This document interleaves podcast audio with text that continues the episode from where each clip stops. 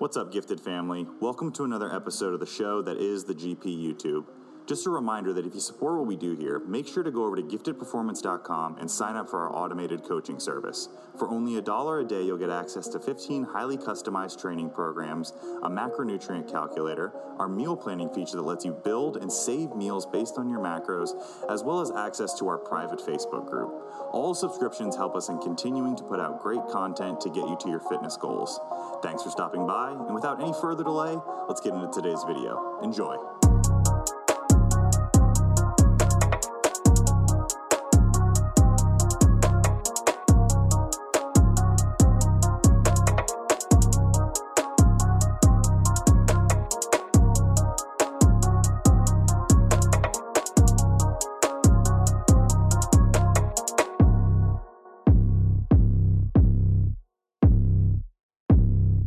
All right, guys, welcome back to another episode of the GPP, the Gifted Performance Podcast, where we give you the knowledge and practical takeaways to improve your own general physical preparedness. I've got, and people always make like the joke, they think it's like a funny meme, like, I've got the host of the only other fitness podcast in the world with me today. Like, har, har, har. Yeah, there's a lot of fitness podcasts. But when you do look at fitness podcasts and you look at which ones are getting the most views, and providing the highest quality information when you take those two inclusion criteria fancy words paul for you when you use those as your inclusion i think that i've got the host of the best fitness podcast out there right now. I've got steve hall of the revive stronger podcast here. Steve how are you?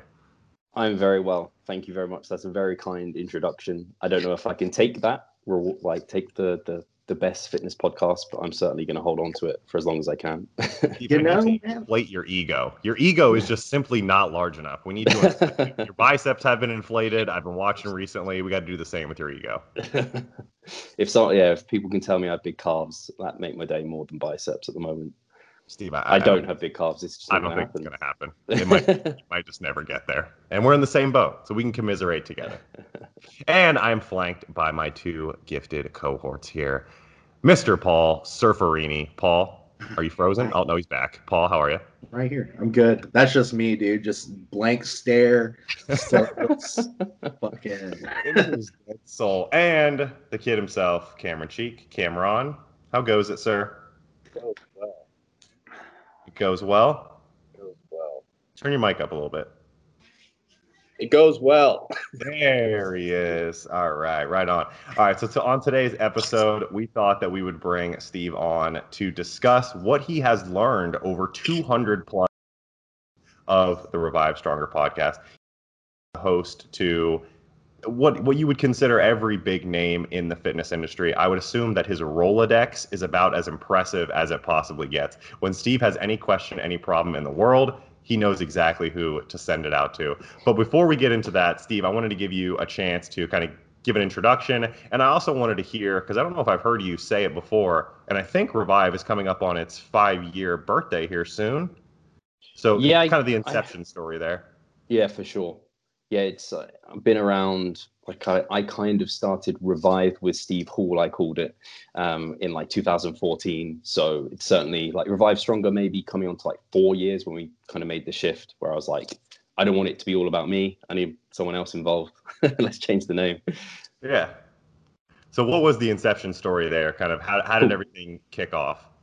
Yeah, for sure. So, uh, first of all, thanks for having me on. I appreciate it. And again, uh, the kind words about the podcast. And I can't quite believe how many episodes there have been. And I have the pleasure of talking to such bright minds such as Paul.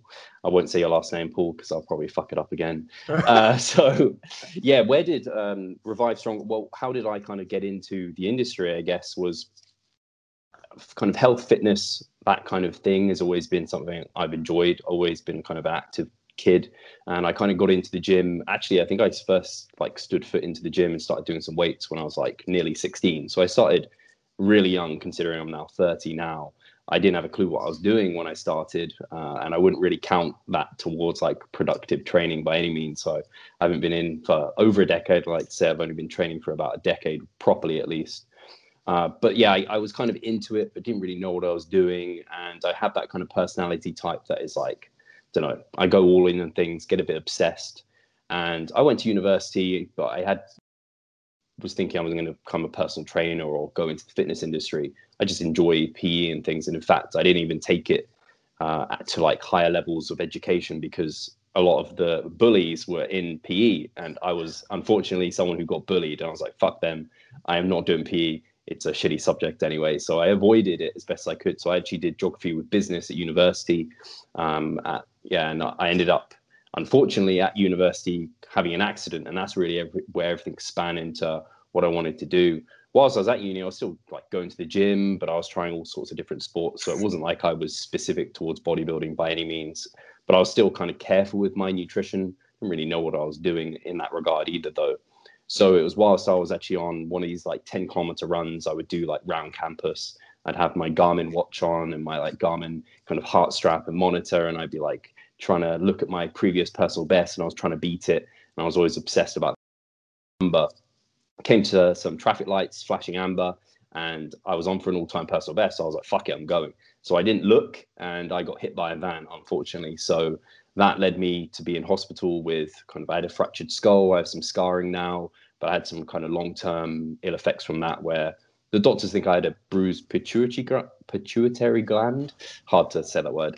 Uh, which is obviously controls loads of different hormones and things like this. So I wasn't well for a long time, and I was in hospital for quite a long time. And I always joke about kind of people worry about losing muscle and everything, but if you kind of lie in hospital bed, barely eat anything, don't move, you lose like any, any newbie gains I had in those kind of like five years before that. When I said I started like um, nearly 16, it's just like all vanished. I was super skinny. I think I went in at like. Uh, I, I remember 11 stone. I can't even think what that is in pounds. I don't know why I'm remembering stone, but I lost like a couple of stones. So that's like 22 pounds I lost during that period of time. So I came out super duper skinny. Um, and I came out, well, it was like, I think 11 stone is maybe like 155 pounds or something. It's not even that heavy, something like that. But I came down something pounds, 30, 30, 20 something pounds. Stand Yeah, I- by. Stand by. We're Googling. 14 pounds. One 14 pounds per kid. Yeah, pounds. so I lost, so I lost a lot of weight anyway. Well, so- and obviously there's kind of like food weight, glycogen weight, water weight, but I mean, I lost a lot of kind of, I lost fat, I lost lean tissue, and I came out super skinny. Um, and I also came out, unfortunately, with a handicap of kind of fluid restrictions and medication to keep my uh, sodium levels under control. I had hypoatremia. I should know what it is, but something like that. I had basically incredibly low sodium, which uh, can cause incredible problems, as I guess probably a lot of the listeners know, and you guys know if you kind of screw around with sodium electrolytes too much. In peak week, like people have passed away that way. And um, so I ended up having to be on this kind of medication and these i remember it was 250 mils of fluid i was allowed to drink a day like a glass of water or something it's ridiculous oh Gosh. so i was just holding on to water like a camel quite literally like everything i took in i was just holding on to it i can remember one specific time i like ate a load of watermelon and i was like fucked for a couple of days because i didn't really think about the fact there was a load of fluid in this watermelon so I can laugh about it now, but it was probably some of the depressed, most depressing kind of period of my life. It absolutely is.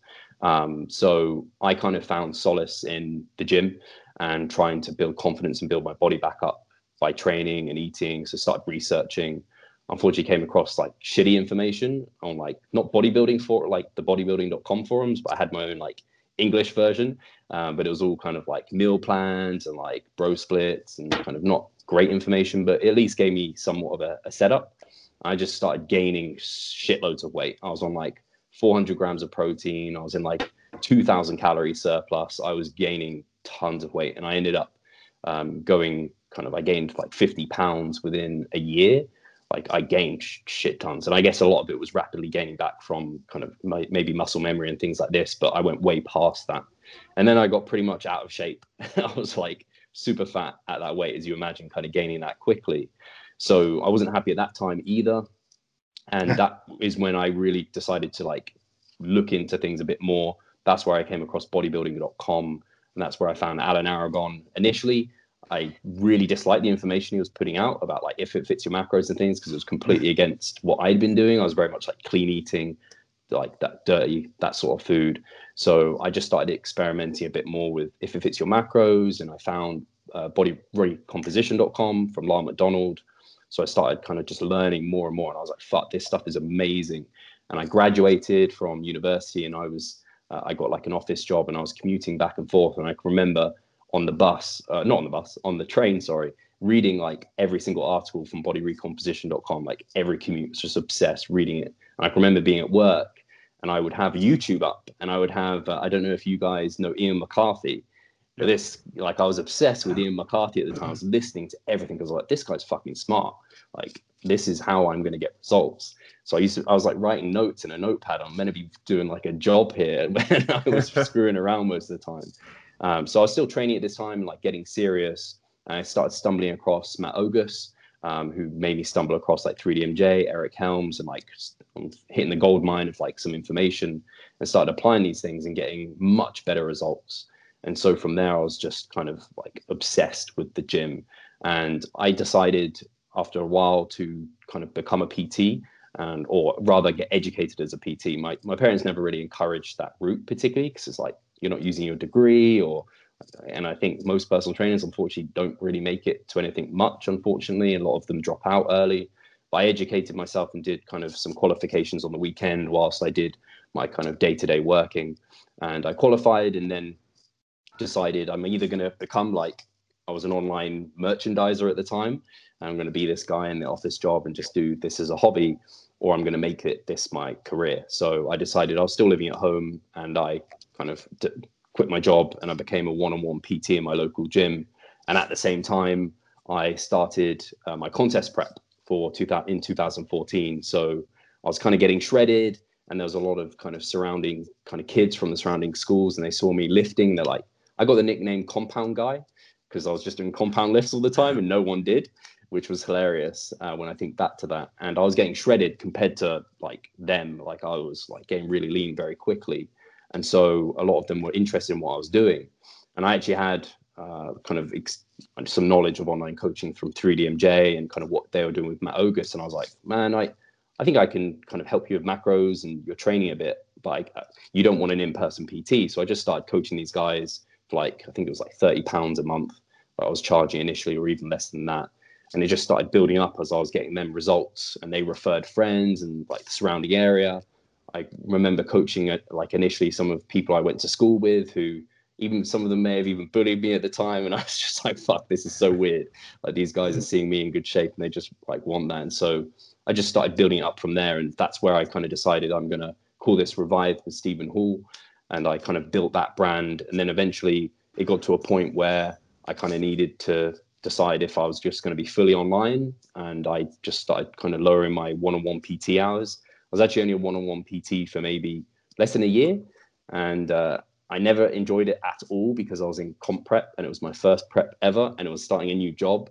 And I'm also just not that type of guy that's super confident and able to speak to people. And it, it took me a long time to get any sort of confidence.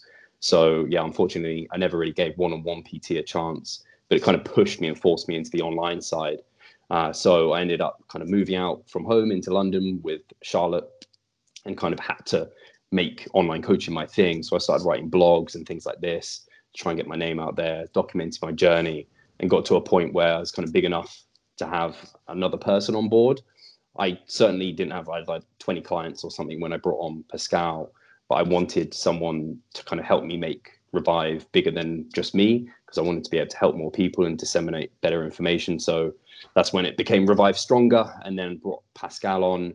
And then ever since then, it's kind of really just kept growing. And I guess I think Mike Israetel probably played a big role in it growing even kind of better. And we probably helped him as well because it was his first ever seminar. He came over in 2015. And I was lucky to get into that with Mike Samuels, who used to be in the fitness industry.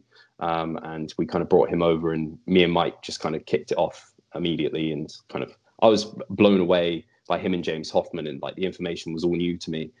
Not new, but it was kind of a different take on the information that they'd heard. And so I was like, these guys, I need to talk to them more, share more of their information, and ended up bringing on Mike for a first Q and A. And then it was born where he was like, "Dude, do you want to do that again?" And I was like, "I was going to ask you the same thing." And then it kind of exploded from there, and I decided to bring on other guests who I had kind of been to their seminars, whatever. So I had like Brad Schoenfeld on and people, and that kind of built my confidence up, and so I could build the podcast. And yeah, the podcast really came from a position of just wanting to share great information from these guys and the kind of Q and A with Mike. So yeah, it kind of exploded from there. I don't know if I've that's probably as far as I need to take it. Um, but yeah, since 2014, I didn't do that well in my shows as a kind of novice competitor. Uh, I then competed in 2017, did a bit better, but I certainly haven't been like, you know, people aren't, I don't think, really signing up and kind of investing in my coaching that Revive Stronger because I'm some kind of freak out there, but more so for the, the information we provide and kind of evidence based practice and that sort of thing. So I'm really passionate about that. I think part of your success with Revive Stronger is the team aspect of it as well. You guys have built like a really good team, a really good network of individuals that can feel like they can be kind of like part of something that's bigger than themselves. That was always a dream, kind of have a community like that. Uh, because yeah, I, I always looked up to 3DMJ and I kind of joked that I wanted to be, I wanted to revive stronger to be the like 3DMJ of Europe. Um, yeah. And now it's kind of not an ambition to be that, but like be our own thing. Um, so yeah, I'm glad that that's at least kind of from the outside in, you see that. I imagine you guys are developing like a very similar sort of network as well. Yeah, it's going quick. All right, so I have three questions, but I'm gonna let these guys go first. Any questions that you have following that right there? No, man, it, it was a beautiful story, dude. I, I enjoyed it thoroughly. I really like your your uh, journey that I think a lot of um, us have had in terms of like early on, like getting into like maybe forums, learning a bunch of like not so quality information, but still finding some success in it, and then eventually kind of making your way and finding more quality sources of information. Because I was like, I was having a conversation with a client who um, was getting into some new stuff, and I was like, hey, like do some of your own reading and like come back with questions. Because and then you know Cam and I uh, started having the conversation built a little bit. And we are talking about like bad sources of information and stuff. But i'm like this is how you get smarter.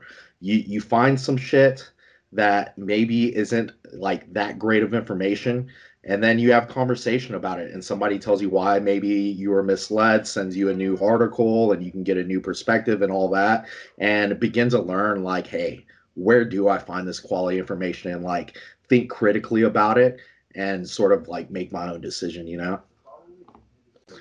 Yeah i think it's super neat because i remember when i first got in when i when i got into coaching and everything a year and a half two years ago the first book that I picked up were the Eric Helms uh, Strength and Nutrition Pyramids, and Paul would kind of just point me in direction like, oh, like check out this, check out this. He'd send me podcasts and stuff all the time, and I guess uh, you, Steve, you guys were you've already you had became that gold mine already with Revive for information, and I remember I just anytime somebody would ask me like, man, like where'd you learn all this stuff? I'm like, just go to go to Steve Hall's They're like, what video? I'm just like, any of them. just pick one.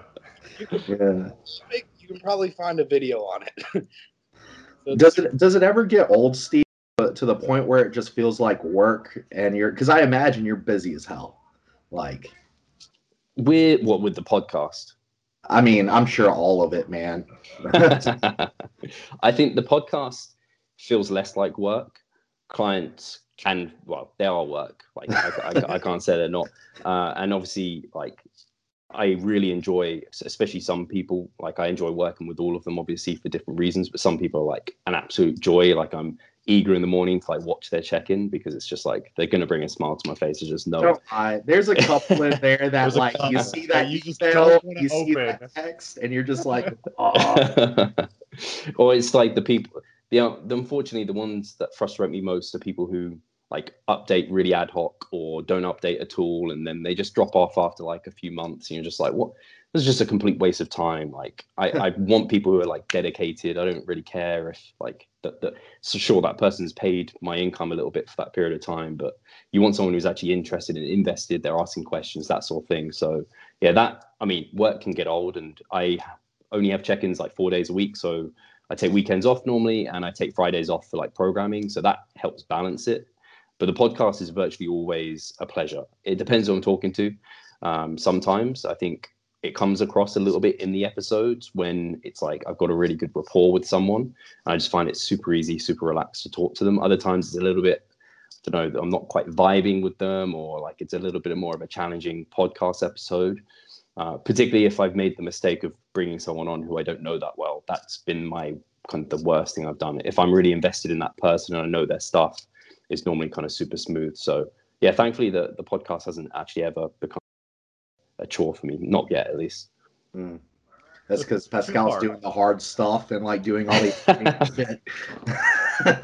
hey, being the host, that's the hardest part.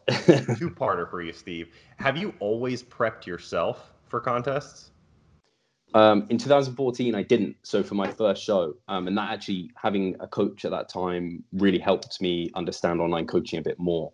Um, so yeah, I had a coach, Greg Farris, who I believe still does coach people through MyoBrain, um, but he does CrossFit more so now. So he kind of moved into that uh, category. So yeah, I had a coach for that. But 2017, I coached myself, um, and I have ever, I've not had a coach since Greg. But I think part of having like Pascal, having the team of coaches, and having also like contacts like Mike and Jared, and also just podcast guests, kind of gives me uh, a lot of resources to be able to bounce that. But it's not quite the same as having like a coach in your pocket and talking to them regularly. But you can at least I, I did consult with I consulted with Broderick and Jared quite regularly during my contest prep 2017, which definitely helped just keep my head a bit straight. So the second part of that question was if you had to hire a coach moving forward, do you think you would go kind of like the Broderick and, and Jared route just because you've kind of developed that rapport like you were talking about? So I wouldn't go with Broderick, and he wouldn't wouldn't take me on. Sorry, what did uh, you say, Paul? You don't meet you don't meet the Broderick requirement. I don't. I'm too. I'm not interested enough. Like in Broderick's own words, like he wants to work with like Ferraris, and I'm like a Ford Fiesta or something. So uh, I'm not interested enough. That's to brutal, dude. and it's fair enough. Like to the average person, I look kind of impressive, but if you are in bodybuilding like he is, like just like man, go with someone else. And to be fair, he's not experienced with like natural guys, so I'd probably be better off picking someone who has that experience.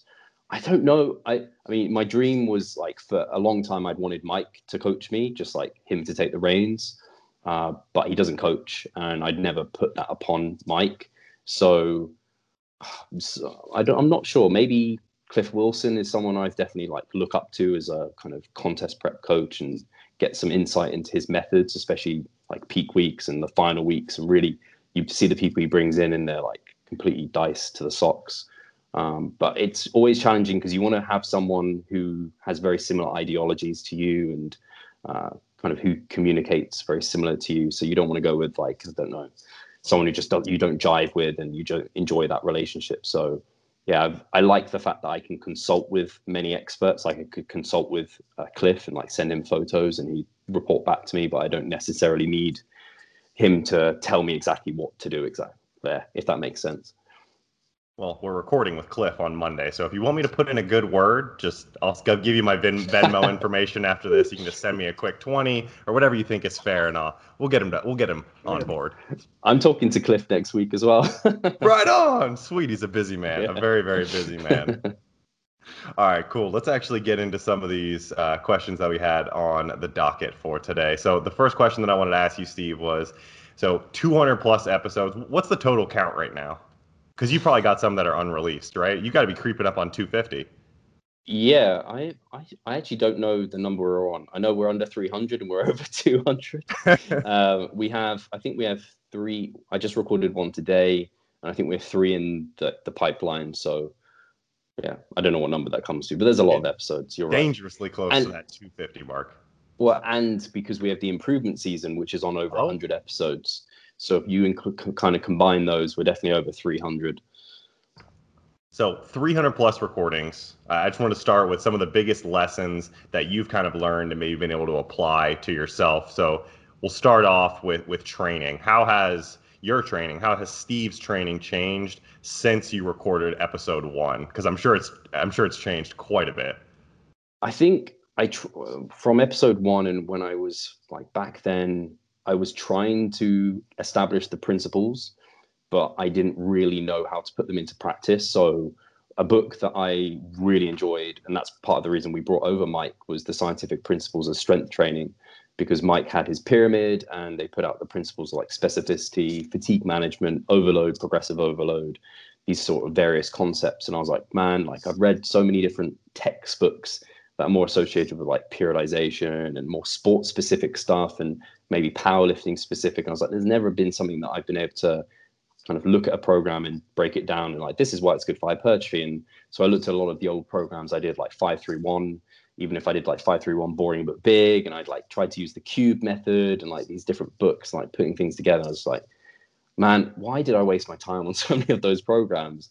And I started trying to build and apply my own programming and try and also incorporate some of the volume landmarks. But my initial application of those was so poor compared to now. So I think a lot of that is through discussion with experts, but also through understanding my own body more and kind of how I respond and my mind muscle connection, that sort of thing has improved as I've taken more notice of it. I used to just literally go through the motions, be like, yeah, squats are good for the quads. I just do a squat, not even thinking about like how my quads actually responding to that, how do I feel it. So actually speaking to like people like Brad Schoenfeld and kind of Eric Helms, Mike Israetel, and how they talk through kind of these principles, how you apply them to your training, how you might want to progress things. That helped a ton, um, and kind of also with Brad bringing out more and more relevant research, which kind of comes from the bro science and like confirms some of it. So like mind muscle connection, particularly. So I started taking that more seriously, and I'd also say, um, kind of initially talking to Brad and talking through the hypertrophic kind of different pathways. And previously, like he was very much on not the mechanical tension as like the main thing, but it's very much like there's cell swelling and there's these other pathways. And I never used to consider like training above 15 reps. My training was very much like power building. So it was very much like five, three reps on like the squat, bench, deadlift. And then I was doing like all my hypertrophy work around it. And I noticed that I just kind of was hitting my head against a big brick wall and that my strength wasn't particularly going up. My kind of gains weren't particularly going up. So I was very much like, oh, when I read the principles like specificity, okay, does everything in my program lead to like hypertrophy? Does kind of kind of go look at things and confirm that they're the right decision to make? So that definitely helped push me in the right direction. I just started going all in on bodybuilding, which I think made a big, big difference. So yeah, I'd say kind of gathering the the principles and then understanding them a bit better, and then I ended up widening my repetition range that I'd work with rather than just like 15 and below. It was very much like, oh, I can incorporate some like 20 reps and sprinkle in some up to 30 repetitions potentially even, which I still don't do much, but I incorporate them now and then. Um, so, and then like metabolite work is something I never used to do. Probably good not to have ever have that as a focus, especially as I was younger and kind of earlier in my lifting career. But learning about kind of oh, the cell swelling, the kind of higher repetitions, and then a big kind of quite recent influence has been thinking more about kind of the internal focus on a muscle. So when Mike kind of first introduced a while ago now stimulus to fatigue ratio, it's just like it's such a great concept that I think a lot of us kind of knew but never had maybe a word for it. And now it just meant that I was more careful about my exercise selection and very gradually moved away from the big three, particularly like deadlifting off the floor. Probably Menno helped convince me a lot on kind of deadlift off the floor being pretty useless for hypertrophy compared to other movements. Um, definitely can be incorporated and probably made better, but that definitely improved my understanding of things. And I think another person that's had a big influence is Brian Minor and he kind of talked about the overload threshold. And I think just kind of being able to conceptualize that and particularly kind of tell clients that uh, kind of relieved a lot of people's stress in that so long as you're in this threshold, you're, you're still growing. It doesn't mean you have to kind of improve every single week. It's just not going to happen. So, yeah, in, in the broadest way, I've been trying to apply probably the same principles since the podcast started. Uh, but I've just got way better at doing it. So I understand my volume landmarks much, better. I understand how to auto regulate my training much better.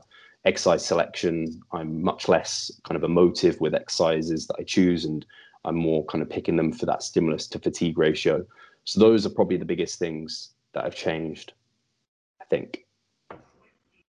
Yeah, and I think that's something that you do that's pretty masterful is that you bring on a lot of different guests who, yeah, we all agree on the principles, but like Brian Minor has a very different interpretation of how you put these things into methods than someone like Menno Henselmans does. So you do a good job of bringing on guests that kind of have polarized opinions within the scope of the principles and kind of managing that in your own training, which is which is solid.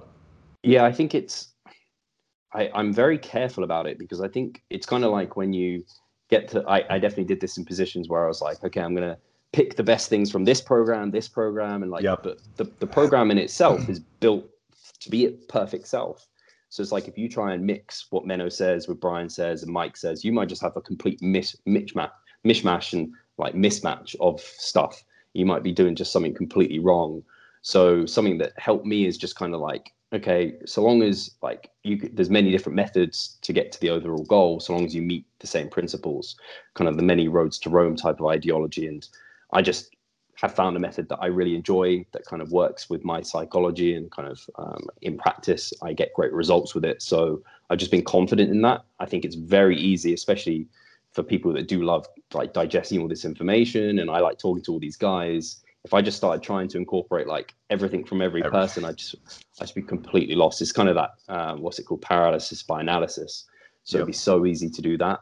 Um, so yeah, it's just I boil it down to kind of listening to them, seeing kind of what has been working, my own experience, and then running with what I've got there. So that's kind of how I've deciphered it.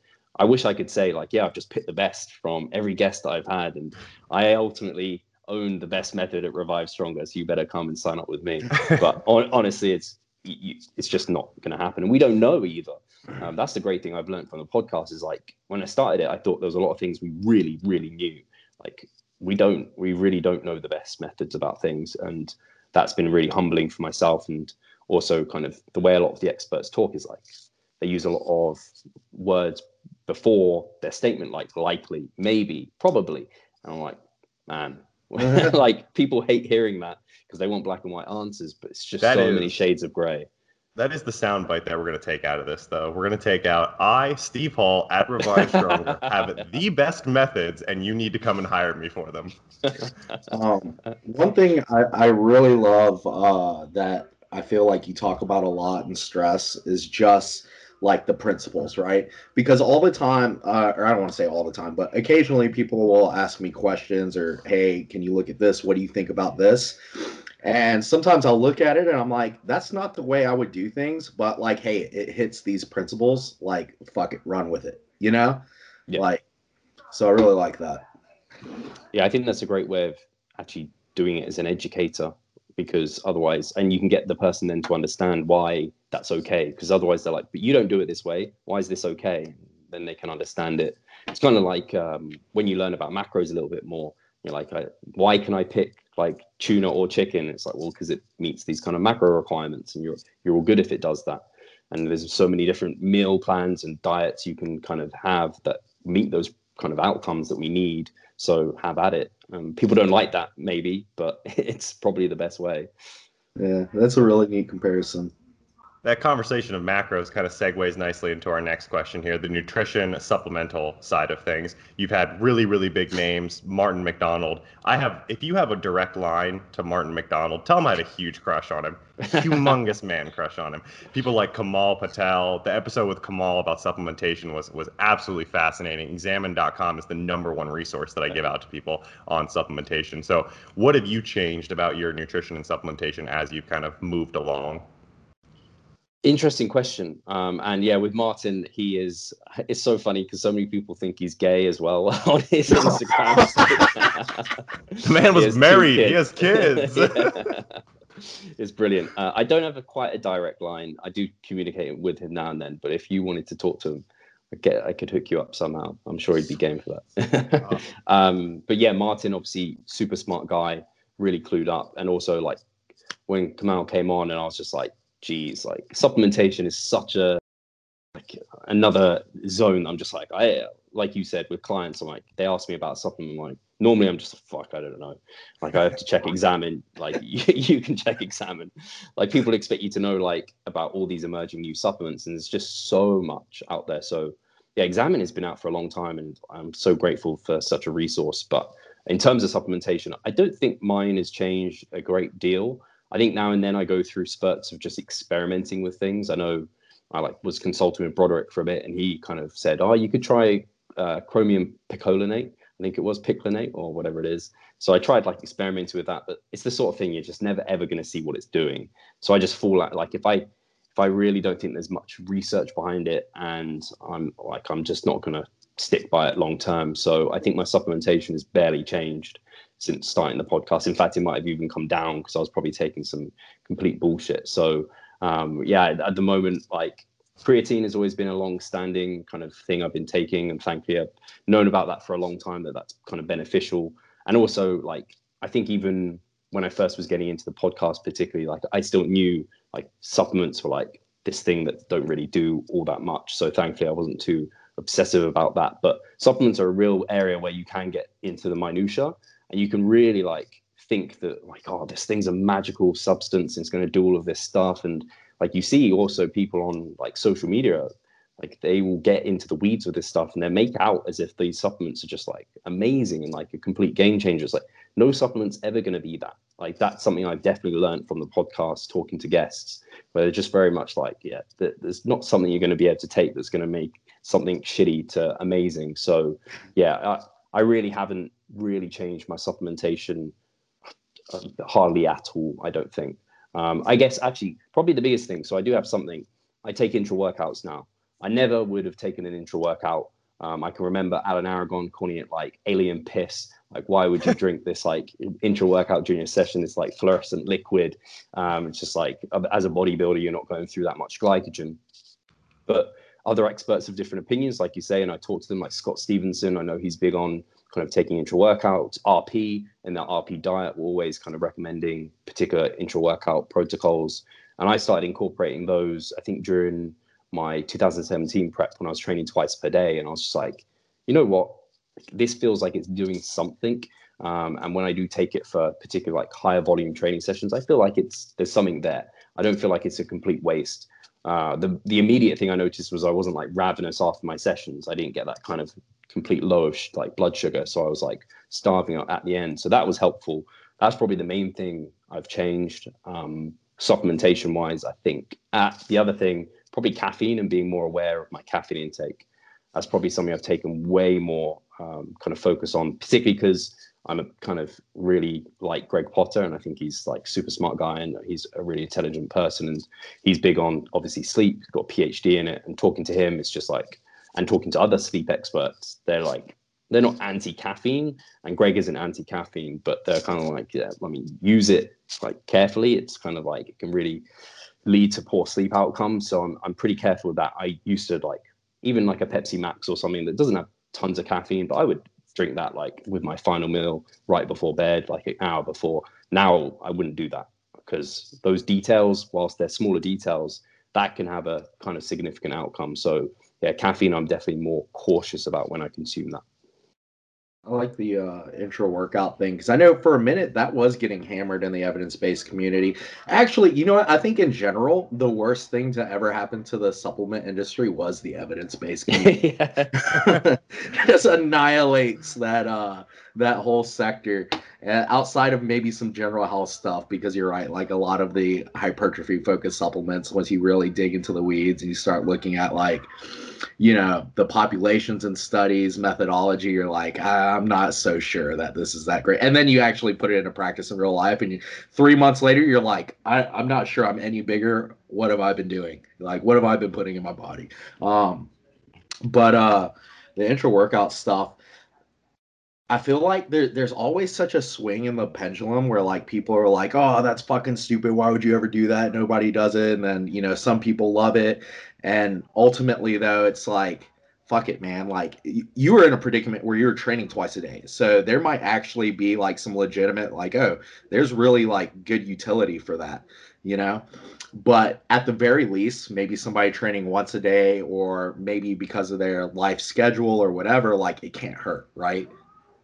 If their food is high enough, but I know if I'm at yeah. like sub 150 carbs, I'm not. No. that was another caveat. Like, if you have the macros for it, like, why not? You know? Yeah. Yeah, I can see that, and I think overall with my nutrition and I, I'm just way more careful with it. I think, and I've got into a really good routine and structure of just like I think with nutrition for hypertrophy, I just uh, we kind of know mostly what we need to do there the only thing I've probably recently changed, and I've tried to structure a little bit more this way, and it's a little bit difficult once you're in such a strong routine with how you eat to get there. But taking into consideration the chrononutrition research and how maybe we want to fat like uh, front load fat and carbs a little bit more and not have shit tons of food right before bed. That might not be the best uh, kind of solution for body composition and also sleep. So that's something I've been looking into a bit more, but I'm not like same with like intra workout. It's very much like person specific, context specific. And that's something the podcast has taught me is like you can learn a lot from a lot of people and they've got a certain position or stand because of their experience. So normally there is context behind it. when you get them together to talk through things, they align much more closely than what might on the surface look like they're kind of black and white opposite until you're in contest prep and you're like, oh shit, I need to eat as much food as I can right before I go to bed. I need to go to bed immediately. That's a ch- yeah, I do agree. I always would put what oh yeah, contest prep pre bed. I'd always plan that meal kind of first, so I just had like that security blanket at the end of the day. So I'm like, at least I know I've got this here. yeah, you don't want to hit the end of your day and you're like, cool, I get six egg whites. then I got to go to bed. I don't know if Paul and Cam have listened to the episodes with Greg, but I have to listen to those very sparingly because they remind me how bad my sleep and my caffeine habits actually are. I listen to it and I'm like, I might have 10 years left on this earth before I die, according yeah. to Greg. You guys got to stop with that sleep research. Like, we all know if you want optimal gains, you got to get a good night of sleep. We don't need to know that we're going to get like four different types of cancer that like we're going to be borderline retarded in eight years, you know, Alzheimer's Like, dude. Have you guys read Why We Sleep? Uh, Don't is that it. Matt Walker? yeah. Have you read? Um, Greg Nuckols posted it. It was an article debunking a lot of what was in that book. I have, um, and it, Greg actually did a rebuttal to that article. Oh on Dave McConey's podcast, but okay. that's you get right into the weeds. Uh, so yeah, it's actually shocking how much like I think Matthew Walker oversold it a little bit. Yeah, yeah, that seemed so. I haven't I haven't heard his rebuttal, but yeah, it seemed like he kind of intentionally, unintentional. We, we can't say for sure, but misrepresented some of that data and used it yeah. to kind of like springboard himself to the position that he's in now. I mean, he's been on Rogan at least once. He's the head of sleep research at Google. It's like good on him for for making that jump, but at the same time, I think you scared a lot of people on sleep. Yeah, it's it's uh, this is where we get into the discussion of like it's it's so disappointing when someone looks like such a trusted resource to then misinform. So it's it's so careful when you when I have people on the podcast like I'm I, I, hate it if I end up getting a guest on who, unfortunately, when I later find out like they have misinformation or something, and I'm just like, ah, like it's you have to be really I, I feel like i have a responsibility not to have people on that could potentially go down that route. And it's funny because i wanted to get matthew walker on. I thought for some reason i'd be able to get him on but um yeah i was never going to get him on. What's i'm i'm just curious what's your method of like reaching out to people to get them on your podcast? So uh nothing special. Probably just how you guys reached out to me basically. Just like send them an email do you want to come on? And then I send them all the information um, that they need to kind of know how to come on. Thankfully, that's been people. I mean, in our industry, are so like giving of their time. Like I sometimes, like you said, there's a lot of people with fitness podcasts, and I sometimes see some of these smaller podcasts who have had like Mike on or Eric Helms on, and I'm like, man, like that podcast is they're not going to get that many views, and like they've given an hour of their time, which probably they could charge a lot of money for if they're having a consultation and they're just giving it to free to this tiny little podcast. So yeah, thankfully our area is very amenable in that way. Like Lyle came on and talked to our ear off for four hours straight. Four hours. Four hours. Dude, I had a whole day planned out. I had like four or five programs I was gonna write that day. The podcast was at like 11 a.m. and we got done and I was getting up from my desk around like 3 to 4 p.m. and I was like, man, I'm hitting the gym and my day's over. like, what'd you do today, Lyle? I, I, I think Lyle, I've actually I have a Lyle question for you, Steve. Yeah. Are you and Lyle friends? um, so I like to be friends with everyone. Um, Lyle's not friends though. He's not my friend unfortunately. He's um, not my friend. like, Steve went from smile to just being like, he's not my friend. He's my friend. unfortunately, because he was one of the first inspirations I got because of bodyrecomposition.com. And I love listening to him. I actually have listened to that for, I didn't realize it was four hours, but I must have listened to it at some point because I remember listening to the episode that you did with him. I think he speaks really well, really clearly. And unfortunately, he has that side to him where he does, I don't know, end up kind of rubbing he ends up people rub him the wrong way and at some point i have done that and so he has decided that we are not friends anymore. So yeah, he won't be coming on the Revive Stronger podcast. I don't expect at least anytime ever. Mostly Yeah. just because you're blocked everywhere. I'm actually I I, I want to stay in there. So I unless he watches this and then removes me, I'm in his Facebook group still, um, which I think is a pretty good like resource of information. So I like to stay in there, but I'm not. I don't think I'm like his Facebook friend or anything. So yeah. Man, there I think was you just catch him on one of those bad days, and it dude, is it is not pretty. there was that one time Oh, we love you, Lau. I, I had an athlete who just posted a, a photo on Facebook like quarantine ain't stopping these games or something like that, and he was just like, "Your calves look like shit." I don't even know, like just not didn't even know the guy. yeah. I, I had to he message even- that he took client. it further see, than that. Huh? He took it even further than that. He was like, "Oh, this like bullshit quarantine from this like fake virus," and Lyle's like, "You think your body when there's a global pandemic, you fucking small calf idiot." And I remember Elias was like, uh, he was like, "Man, who's this old dude?" And I'm like, "That's Lyle." Don't start. Don't start with that. I was like, I, I probably wouldn't venture for it. All right, so let's reel it back in. So, Steve, you kind of talked about having a guest, maybe that spreads misinformation, or maybe someone that you don't really vibe with on the podcast. So it's kind of hard to get that conversation going. What do you think? What in your mind separates something that you consider to be a great episode? You hit stop recording and you're like, "Wow, that was fantastic," versus one that's that's not so good. so that's you kind of called it there. When I like when it feels and, maybe they give a really short answer and they don't kind of give a leading thing or anything along those lines or you say like a reply and then they're just kind of like blankly there waiting for the next question. That can be a challenge and i think just some people aren't made for podcast interviews um, just because it, it's not their thing which is fine. They're maybe better at writing or something along those lines. Uh, and i can't admit that like i'm an amazing communicator or anything and like amazing at small talk so i struggle in those situations equally as hard. But if i know the person they've come on several times. Uh, maybe even we chat now and then over on like social media or something. Those episodes where like i'm having a laugh with the person but it's also like productive. We're getting some new information maybe said in a different way or we're covering a different topic. But yeah the the episodes where there's like a great rapport good relationship where i feel like they've enjoyed the podcast themselves like they haven't just given an hour of their time like fuck steve like if that guy just wasted wasted an hour of my time.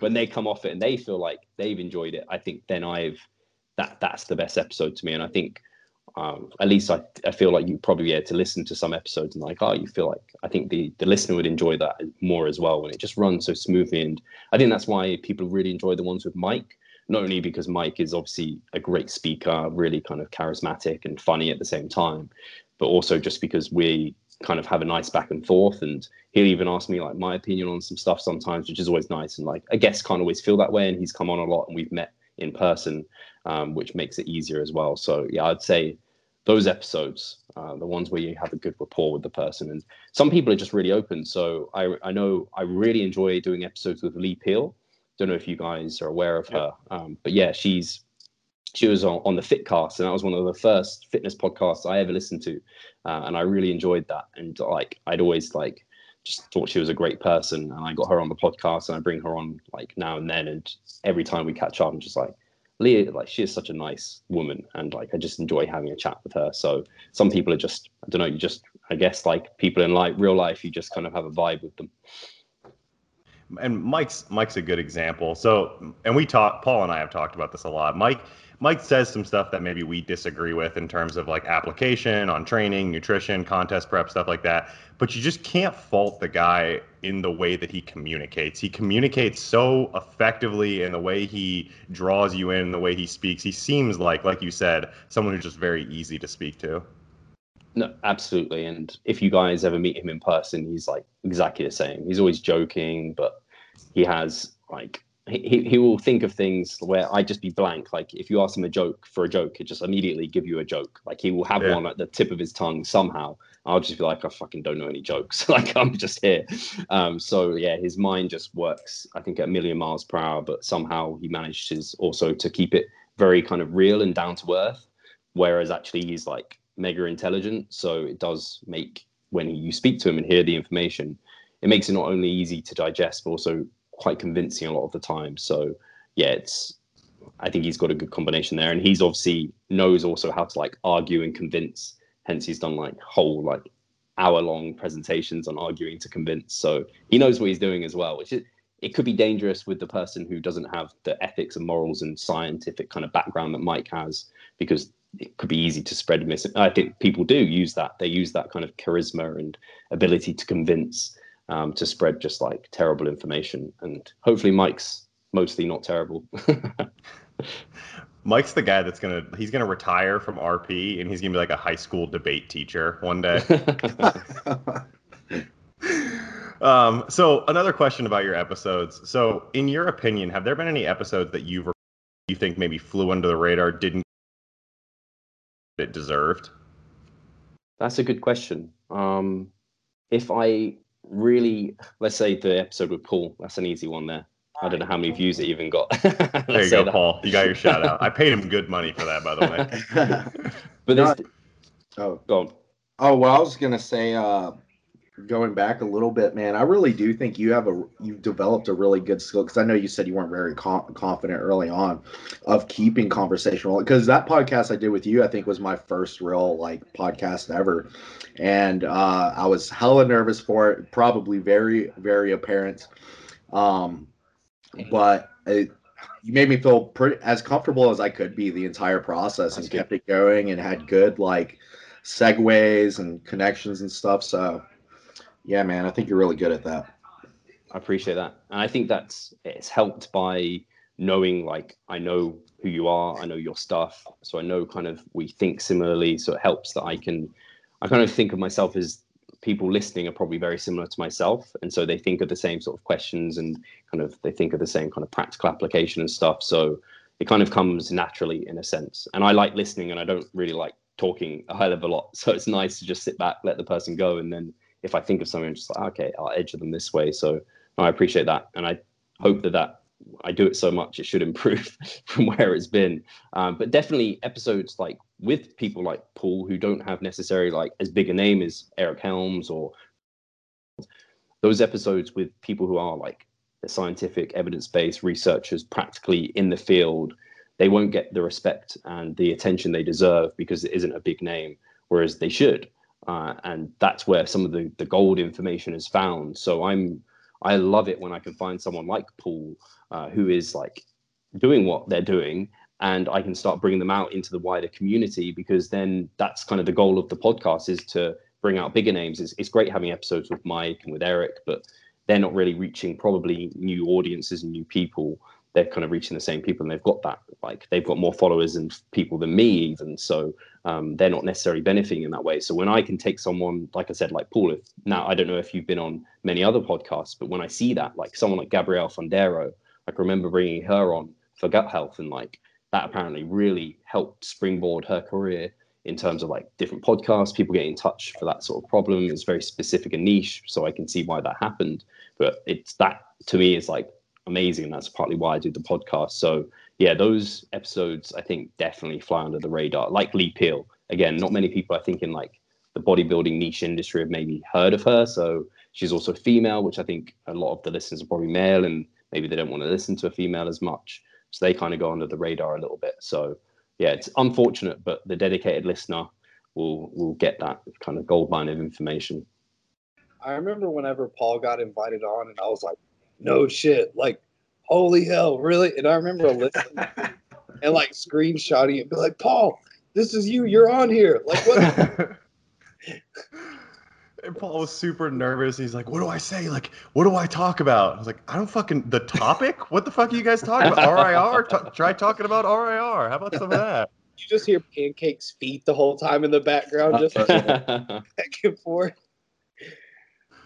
And Steve, I'll throw one more compliment your way before we kind of outro here. I think that you do a phenomenal job as a podcast host of letting the guests speak and then just kind of edging them on as as you go. I think there's I listen to so many podcasts where it just sounds like the host just wants to be the star of the show and they're interrupting and they're not letting them speak and every little thing is a question. Oh, well here's a story about me. Now that we're talking about you, here's a quick story about me. So that's something that I, I really admire about about you. I appreciate that, and something I also like.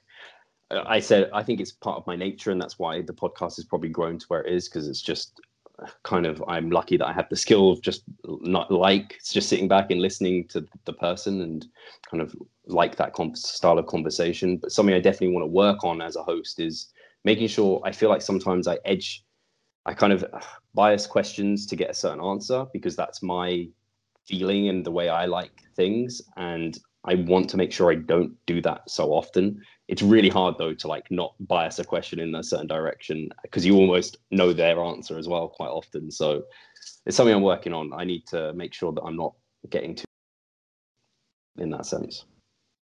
Paul, Cam, anything you wanted to circle back to? No, I've just I've just had fun just listening.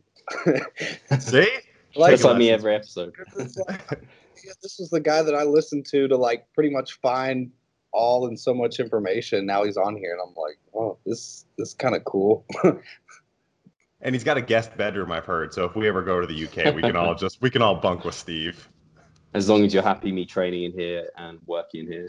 so I'm happier that way. So Steve, before we go, before we kind of outro here, I want to give you a chance to shout out any Revive Stronger uh, projects that you're working on in the future. Kind of what does 2021 hold? Member site, coaching, all that. So, oh, I was just going to say, I think pro- the only things I'm thinking are going to happen, I hope happen in 2021 is first the seminar that was meant to happen this year. So that's Mike, Jared, um, Eric, and Alberto. And they were meant to have, we ended up doing it on the podcast basically, which was kind of happen chance. It wasn't like planned that way. They were meant to be face to face kind of arguing about these things or discussing, sorry. Uh, so that would have been interesting if that happened. And hopefully that can go ahead, especially like maybe there's the vaccine or whatever that's going to allow that to go ahead. It'll probably be tricky for Eric because I know New Zealand are pretty strict on what they let people do. So hopefully that seminar goes ahead, which will be the biggest and probably the, the best we've ever run. And then the only other exciting things are I should be prepping next year, so I should be competing. I was meant to compete this year, obviously got called off. So hopefully next year I'll be stepping on stage and see what happens. Um, that'll be interesting. And uh, Pascal may also be competing for the first time. I really hope he does because selfishly, I just want to see him shredded and see what he can bring. Um, but yeah, that'll be cool. And then yeah, no real other things. We have the member site which we're trying to grow. Um, there's other other than that, there's not too much else. I don't think so.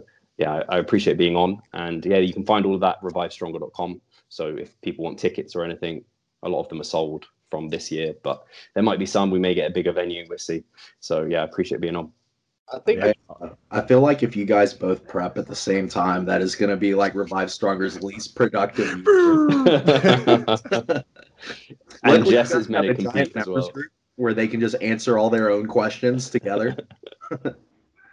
well, sometimes in prep, where it's uh, there's a period in prep where you're like super on it and you're really productive. Or at least I hear people say that. I can't actually imagine. I don't even know if I am like that. I know there's a point in prep where I'm like getting through my client check-ins as a like fuck, fuck yeah, like even. when I first start dieting, there's like this like early or middle point where I feel better. I'm more alert. Like I, sun comes up, I'm awake, and you know we're not lazy. And then there's that portion where you're just like, I hate everything, anything at all, even a little bit. Don't text me, like. everyone just witnessed that. It's the stories, it's Paul's Instagram stories that it's just like the black screen and the white text, and it's just like, fuck all of my clients. Leave me no, alone. That was not directed to clients. all right, so I will go ahead and I'll drop all the links to the seminars, the member page, all that below, um, or the membership site all below, so you guys can sign up, get more content from Steve and the Revive Stronger family. That's Paul. You can find him at Paulie underscore Rocket for those stories where he says fuck his clients and all that fun stuff, all the ranting from Paul. That's at Cameron underscore Cheek down there for all your contest prep nutrition needs. As always, I am at the underscore squad father or at gifted performance on Instagram. Like, comment, subscribe, do that YouTube stuff that YouTube people talk about all the time.